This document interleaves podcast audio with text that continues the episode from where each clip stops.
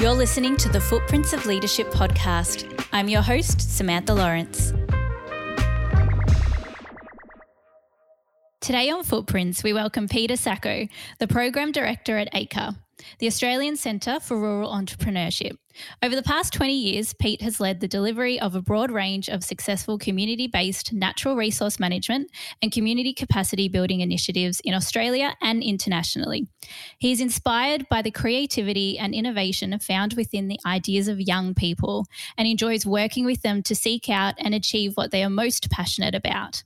He lives on a beautiful farm with his family of four in northeast Victoria in an eco friendly straw bale house he built, complete with a compost toilet. Hi, Pete. Welcome to the podcast. Hi, Samantha. Thank you. Thanks so much for being here. So, you currently lead the delivery of programs at ACRE. Can you briefly describe your leadership journey, so your previous experience and how you got to where you are today? Sure. Well, it's been a bit of a um, diverse experience, I must say. Um, I guess my first introduction to leadership was watching my dad lead and manage workers on our tobacco farm. And um, so, as a kid, seeing dad work with these workers and um, motivate them to do some really difficult, you know, hard work on the farm. And uh, I was always amazed at how he always had these easy relationships with people and um, he would be able to motivate the team of you know there'd be six to ten people working for like uh, you know ten hour day out in the hot weather, really dirty work, really hard work, and um, he had to keep doing that for the whole summer. It was incredible. That's where I first understood the power of leading people and and um, and understanding what it is to, to motivate them. Fantastic. And then, how early in your career were you exposed to leadership yourself? In my early 20s, I had this amazing opportunity to work up at Mount Buffalo Chalet, up on Mount Buffalo. And I was up there for a couple of years, living up there. And my job was activities director.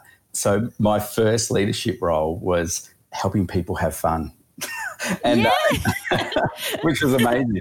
And uh, good job. it was amazing. It was the best job I've ever had, and it will never be like that ever again. Uh, taking people out for a walk every morning around the mountain, around the national park, uh, and then making sure that they were having a great time for the rest of their trip there, and you know, organising events of an evening, all that sort of jazz. That's where I learnt how to speak with people and how to quickly develop rapport and um, build those quick relationships with people. And then um, I guess after that, I, that's I moved into the environmental and conservation work that I was doing. So I guess I was pretty young at about 25 years of age when I had my first management role with an organisation called Conservation Volunteers Australia. And that was amazing. I was there for nearly 10 years and I got to work with so many amazing people. And again, you know, I had kind of this dream in my mind around, you know, I had this ambition of wanting to save the world and you know save the planet.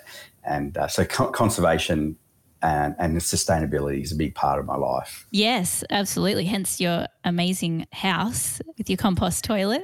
Yeah, yeah, I can thank uh, my wife Rebecca for that. But um, yeah, so uh, yeah, we, we were really keen to demonstrate how we could, um, how anyone can build a, a, sustainable home, an environmentally friendly home uh, that didn't have to be a hippie shack.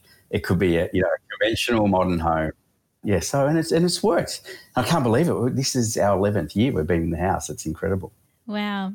And while you're working with Conservation Volunteers Australia, you were in a leadership position and I believe you took groups of people on tours overseas to South Africa and ran some projects. Yeah, it was um it was a really interesting so my CEO at the time, he was a great fellow. His name was Colin Jackson.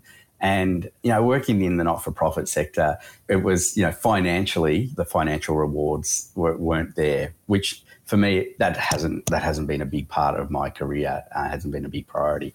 But my CEO at the time, uh, he would love to reward me by giving me that opportunity to take some um, conservation groups overseas. And there was there was a lot of work involved in that because it was about business development, relationship development with international organisations, and making sure everything was okay over there. But it gave me a chance to get get my hands dirty, um, get the suit off, and you know all that sort of stuff, and actually get out there and, and be amongst it. And in, during that time, I got to uh, deliver some uh, baboon monitoring projects um, in South Africa, which was incredible. Um, some historic uh, heritage conservation projects in Italy and France. And uh, yeah, it just got to meet so many amazing people. Did you learn much about your leadership style when you were taking people, you know, through travel and needing to lead them in a, an environment that was different to where you knew them originally? Yeah, well, it's funny. I've never really stopped to think about my leadership style. And it's one of those things where, for me, it's kind of just something that was happening organically. It was just what I was doing. So um, it wasn't always a great deal of thought um, being put into into that.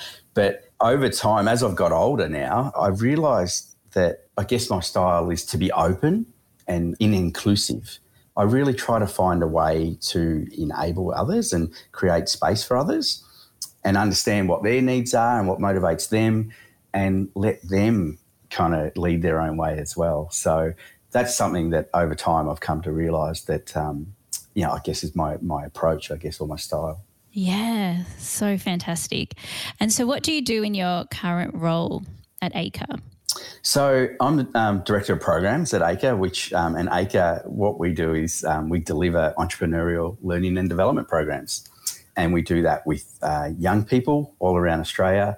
But we have a particular focus on the role that uh, entrepreneurship and building skills in uh, young people in particular for regional and rural Australia, how important that can be to rejuvenate rural, rural and regional Australia. So, um, my role is designing and implementing all those different types of programs across, you know, we run a program called Social Enterprise Schools. Um, we do that with kids in primary school and secondary school, um, alternative learning and education settings. Uh, and it's this focus on, um, we use social enterprise as a vehicle for learning and helping young people develop a mindset, you know, or that entrepreneurial mindset, skills, and behaviours to help them navigate their future. So I guess I got to a point uh, where I'd spent 20 odd years working in the environment and conservation sector and I needed a change. And I love, see, the interesting thing about my work journey there was, well, it was, you know, big focus on the environment. It was always about working with people and community to achieve that change. And so um, I just wanted to have people kind of in the in, you know in the forefront of what I was doing, working with people.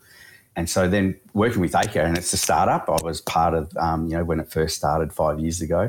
We took it through from a pilot through to proof of concept, and now we're scaling it. And uh, it's been an incredible journey to, and a real privilege to be able to work with young people and helping them put their ideas into practice. Yeah, so fantastic. In your words, what is social enterprise and what does it mean to you? So, social enterprise, a social enterprise is a business that trades to intentionally tackle a social, environmental, or community issue. And that could be anything that social enterprise decides to, you know, it's going to be its social purpose. And it puts the majority of its profits back into its social purpose. So um, it doesn't rely on grants and donations. It's, so it's not a charity, but its primary purpose is to support a social purpose.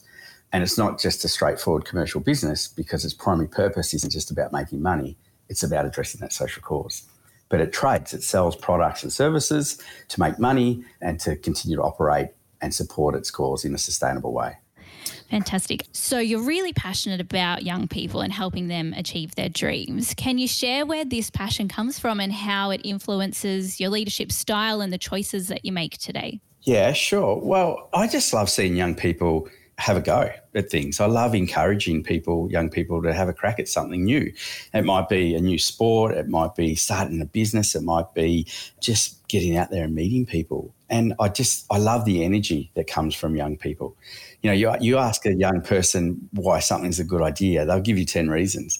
You ask someone a bit older, it's like, oh, you know, they're just, I guess I go with it where the energy is, and and yeah, and I, know you know young people. I mean, it's a bit cliche, but they are the future. They genuinely are the future, and the ideas that they have, um, that's what's going to kind of help shape our world moving forward. Yes, absolutely. And I know that's something that you uh, sort of naturally involve in your life, whether that's at work or at home. I know, for instance, that you had someone renting one of your properties, a young person that you sort of took on a bit of a mentorship role with and ended up helping them purchase their own home. Yeah. So, um, yeah, so that was a really interesting time where it was um, a young fellow who I'd met through boxing. He was an amazing boxer. He broke my nose um, more than once. and um, he was only, uh, uh, he just turned 18, I think it was. And um, he was having a bit of, t- bit of a tough time at home, tough time at work, just trying to figure out his place in the world. And it, he needed his own space and he needed to start to take responsibility for his own life. So, yeah, we just, uh, we offered him the place and he lived there for a year and um, he completed his apprenticeship. Uh, he got his qualifications, started to just give him some help around financial management. He didn't have any problem saving. He was incredible at managing his money. And he had this goal. He wanted to buy his own house. And he did. By the time he was 21, he bought his own home. And uh, yeah, and he's, he's doing really well. It's so inspiring. I find it so inspiring that, you know, a true leader is a leader in every aspect of their life and it just naturally comes to them. And that's clearly what you are. What does leadership mean to you? Well, I'm rapt that you just flagged that because I believe anyone can be a leader. And I think everyone can practice good leadership you don't need to be the CEO of an organization or the owner of a highly successful multi-million dollar turnover business. You know, leadership is demonstrated in so many different ways. It could be, you know, just through your role at work um, and whatever it might be, or role in your own business, or it could be um, the way you behave at school. Uh, as, a, as a young person, I talk to my kids about, you know, their, their behaviour at school and standing up for something that they think's right, or how you behave on the on the sporting field, or how you know what you do in community. So for me, coming back into my local community, so moving back to the region after many years away, you know, just being part of our local Italian club, you know, the Calabrese Club, and uh, and putting my hand up as a younger person back then in the community to play a leadership role in that community group, or being on the board of uh, the school board, for example, being the chair of the school board for many years uh, helping out with coaching at the soccer club, those sorts of things. Just they're all voluntary positions. And what we find in particular in rural Australia is that there are so many amazing people in our community that lead every day. And without them, we'd be, you know, we'd be buggered. Yeah, so I see leadership comes in lots of different forms. Yeah, absolutely. What has been your greatest professional achievement and why? Oh well, um, look, I'm really proud of my career with you know working in conservation and the environment sector. But uh, one of the one of the I feel like I'm living it now um, as well. I'm really proud of what I'm doing now. The work I'm doing with ACRE and Social Enterprise Academy and uh, our Social Enterprise Schools program, it's given me a, a real. I, I feel like I'm achieving some really amazing things, and it's not just about me. It's just you know helping build leadership skills in young people and giving them a chance to find a way that they want to make a difference to the world. And that's the beauty about this. It's, it's like everything in a team. It's not just about one person. It's about the role everyone can play and all that. So I think I had to make a decision about uh, six years ago. I decided I needed to take a midlife gap year. Yeah. And that's and that's how that's how I framed that with my wife to be able to get the okay to take. Uh, I took twelve. Get away with it. Yeah, yeah. So it took. Well, I was watching all my nieces and nephews around me taking these gap years, and um, yeah. and and exploring all these things. You know, exploring the skills and things that they could develop into. And um, so I thought, well, hang on, I'm 40 years of age. Uh, I've done. I've got another 20, 25 years of work ahead of me. I just don't want to settle for this. I want to know what I can actually do. So I took 12 months leave without pay from my role that, that I was in at the, at the time. And I didn't just sit at home, I set up a business. And uh, I created my own business and I wanted to figure out how I could trade. What, how could I use my skills in some way to make money? And uh, so my business focused on project management support, in particular local government. And it was great. It worked really well. And, and then that led on to me meeting um, the, the CEO of ACRE and uh, him asking me if I'd like to join him. And away we went. So I'm really proud of that achievement. That was a, that was a big risk I had to take. And you know, I, I, decided pretty quickly I, was, I wasn't going to go back to my old job and I was just going to carve out a future in, in this space. So, yeah. Did that help motivate you to keep keep going? Because pretty early you realised that you didn't want to go back to that job? Yeah, yeah. Well, so I, I, guess that was a really big challenge. I was I was faced with the challenge at my, that time in my career. Then around, um, I was part of an executive team, and I found myself one day sitting around the board table with all these people who were trying to figure out how not to do things. And I thought, oh my god, this is this is crazy. This is this isn't what I'm about. I'm all about making stuff happen, doing things, and making a difference. So um, I decided right then and there I had to leave and I didn't know how I was going to make it happen, but I decided it was going to happen. I went home that night, spoke to my wife about it, and shared that experience with her. And and so I, I, I don't want to do this. I, I, I got so much more to give. I can't believe I found myself in this leadership position that wasn't al- allowing me to make the difference I wanted to make. So I had to find another space to do that in. Wow, fantastic. What has been the most difficult decision you've had to make as a leader? Uh, well, that was one of them, I must say. Yeah, that's what's making me wonder is that one of them? Make, making that decision was really tough. It was really tough because yeah. I had a great relationship with the people I was working with at that organization as well. And I felt like I was kind of, um, you know, leaving them in the lurch a little bit. But at the same time, I realized I wasn't, I wasn't being productive, as productive as I should be I wasn't being, you know, providing the right leadership that they needed or that organisation needed at the time. So, um, and it wasn't right for me. So, and it's about I had to figure out how I got myself in a better mindset and create a different environment for me to be able to be better. So, um, that was a really tough decision. Um, another tough decision was deciding to. Um, it's, it's, it's hard to decide to know to figure out when it's time to move on to something new. Yeah. So, yeah. you know, with conservation volunteers, that was a tough one because that was like a, a, this this beautiful family that I was part of. But I had to make that decision to, you know, I found myself doing all this amazing stuff, helping other communities, helping other people help build their communities. And I thought, well, hang on, what am I doing in my, where's, where's my community? And uh, so that's why I decided I, I wanted to go back to my roots and go back to the community I really cared about and see what sort of role I could play to help be part of developing that community. So that's and it, it's all worked out really well. Yeah. And so you, you know, you're an action person, you're, you know, a passionate person, a people person. I'd love to know how important creativity is in your work and in your life. Yeah, that's a really interesting question because I um I've never really considered myself as being very creative, Samantha. Um, mm. I, uh, I'm not into the arts. I can't draw to save myself. I can't paint. Uh, I can't play any musical instruments, although I love music.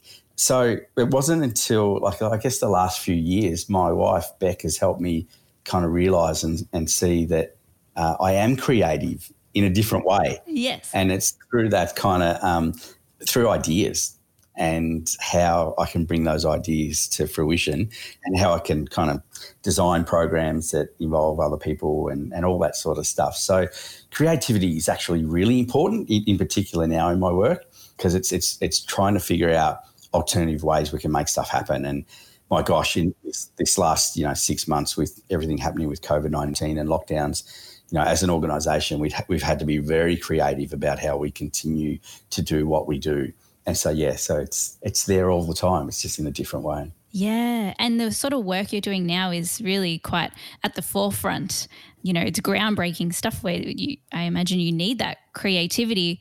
What is this um, platform that you're working on that you've sort of developed through this COVID period for social enterprise? Yeah, so in particular, we, I guess with social enterprise um, as a focus, um, we've been working with some partners in Canada and the UK called the Social Enterprise Institute. And um, we've just established a platform called Social Shifters, which we've just uh, um, just launched here in Australia. And it's a platform that connects social entrepreneurs from around the world and um, provides resources for them and, and, and just connects them in with like minded people, just helping them kind of get through that next bit of work they've got to do or that next bit of thinking. So yeah, so that's um, you know this whole the whole thing around um, kind of virtual learning and online platforms. We've had these things in the wings for a while, and just happens to be that uh, you know now people are open to engaging with it in this way because they've got no choice. Yeah, forced into it. yeah, but, but, but for us, because we're all about you know how do we um, you know we want to drive the renewal of Australia's rural communities, and so that's really difficult on such a large scale, um, and and and it takes a lot of resources if you're trying to be in every community physically. So our vision's always been about how can we get our support and resources to these rural communities that really need it in a really efficient and effective way. And through these virtual platforms, it's allowing us to do it. So we're seeing the opportunity in all this rather than kind of the uh, the negative stuff. Yes, yes, it's the way to go. Do you have a special routine or a, a something that you like to do that keeps you motivated and and organized at work? Yeah, I, I set goals. Um, and not just, and that's not just for my work. That's just for my life. I'm very, very much a um, kind of goal orientated person. I need to, I need that sense of achievement. And I'm not just talking, you know, big goals. I've got some big goals that I want to, you know, work to. But, you know, on a daily basis, I'm making my lists and that helps me stay organized. It helps me figure out what kind of resource I need to put into that. So how much time I need to allocate to things and where I need help as well um, to get those things done. So uh, very, very big on goals. And um, I, I just, I need that sense of achievement that's what drives me and that's what motivates me. So, you know, getting that stuff done, I'm, I'm just very much action orientated. Yeah, so I'm not I'm not not theoretical at all. I just want to get in and get things done. And with your goal setting, do you write it down? How do you like to do that? Yeah, yeah, I write them down. Um, I definitely write them down. I write them down on, and I put them on the wall. So I'll put them on, on, on a whiteboard in the office. Uh, I'll write them on a bit of paper and put them in my little special safe keep box, and I can go back to in years to come. And I look back on those goals that I set when I was 20 years old. And, and, wow. and it's wonderful to be able to, you know, and the fellow who we helped out, you know, a long time ago, um, who was having a tough time and he was living in our house down the bottom of the farm there. That was one of the big things I did with him was just helping him set some goals to keep him focused on those things that were important to him. So while everything else, because, you know, it's just ridiculous to think that everything's going to be perfect all the time and everything's going to be rosy and I do tend to get through life with my rose-colored glasses because that's kind of kind of like that sort of positive. Yep, I feel you. Me too. but, but at the same time, stuff happens all the time that doesn't go right. So having those goals written down that you can go back to, or and sharing them with people that, that you trust as well, um, I think that's a that's a, an important part of that as well. And is that in terms of having accountability by sharing them or sharing the success and celebration of them? What part of that? So I, I like from a professional perspective, a couple of years ago, probably three years ago now, I had this opportunity to go to America and work with a partner organization over there to deliver this amazing accelerator program with entrepreneurs from around the world who, you know, these startups in the kind of in the circular economy sector to look at how I can actually how we could apply that here in our in our organisation here in Australia. And I thought, oh, wow, this is a pretty exciting opportunity. And I thought because this this is going to help us achieve our goal of wanting to kind of you know provide that opportunity here uh, and for rural Australians. And um, as I was getting a bit closer to having to make the, the final decision to go, and I'd, I'd shared all this with my family, with my kids, and my kids were probably 10 and 12 years of age, um, my son Sam and daughter Sophie. And um, we'd talk about it over dinner and what's coming up and and I'd been talking about it with them for you know for about six weeks, and then I come down to crunch time and I was getting a bit scared. I was getting a bit nervous oh, about it, no. and, and, I said, um, uh, you know, what, I think I'm just not going to go. I'm going to just let them know it's just too hard. It's too close to the end of the year. Too many things going on, and but because I had shared that with my family, my ten year old son said to me, "No, Dad, you've got to go. Wow. I said, I beg your pardon. He goes, Yep, you've got to go. You need to do this. You will regret not taking up this opportunity. You've been talking about it for six weeks now. And um, and I I know you will have a great time when you get there. Just do it. And uh, I thought, oh my gosh, okay, I'm going to do it. Here's my 10 year old son encouraging me to um, to just bite the bullet and have a go. And and that's um, that actually came up, Samantha, believe it or not, just last night. Uh, yeah, last night or a couple of nights ago, my uh, my son Sam was talking about wanting to join the debate team at school, and he's in year seven now. And he was a bit nervous about it because he didn't have any other friends doing it. And I reminded him about how he had, uh, you know, encouraged me a few years ago about uh, biting the bullet. And, you know, I know it's a bit nerve wracking and you might be a bit uncomfortable to begin with, but just be comfortable being uncomfortable and, and give it a crack. And he came home last night and said, Dad, I, have joined the debate team. So, so yes, that's oh, cool. Amazing. Yeah. Good on him. Another leader in the making already. It's amazing. So, Pete, to finish off today, what's one piece of leadership advice that you can leave me with? Okay. Oh, gosh, there's a couple there. But there's a few things around um, just little things that keep me going. I, you don't need to have all the answers. And as a leader, I guess quite often, sometimes people think that they do need to have all the answers. And if they don't, they won't actually engage in it or they be aloof or, do you know what I mean? It affects their relationships. So for me, that's a big thing. I know, I definitely know I don't have all the answers. And I'm not afraid to ask for help. And as soon as you ask for help, you're bringing in all this other expertise and knowledge and experience, and it helps you do what you want to do. So just asking for help is an incredible thing to do as a leader. And, and probably one of the last things there is don't let perfect be the enemy of good. And that's something for me, it's like uh, my father in law has always said the hardest thing about anything is starting. Yep. Oh, it really is, isn't it? yeah and, and, and, and Jock's words just resonate with me all the time. And that connects in with that. Just make a start. Don't worry about it being perfect to begin with. It's just, you know, it, you'll work it through. Um, yeah, so don't let perfect be the enemy of good and, and just, just start. Amazing. Thank you so much. So many inspiring words in here today. So thank you for being here and, and thank you for sharing this chat with me. Oh, you're welcome, Samantha. It's been great talking with you. Thanks.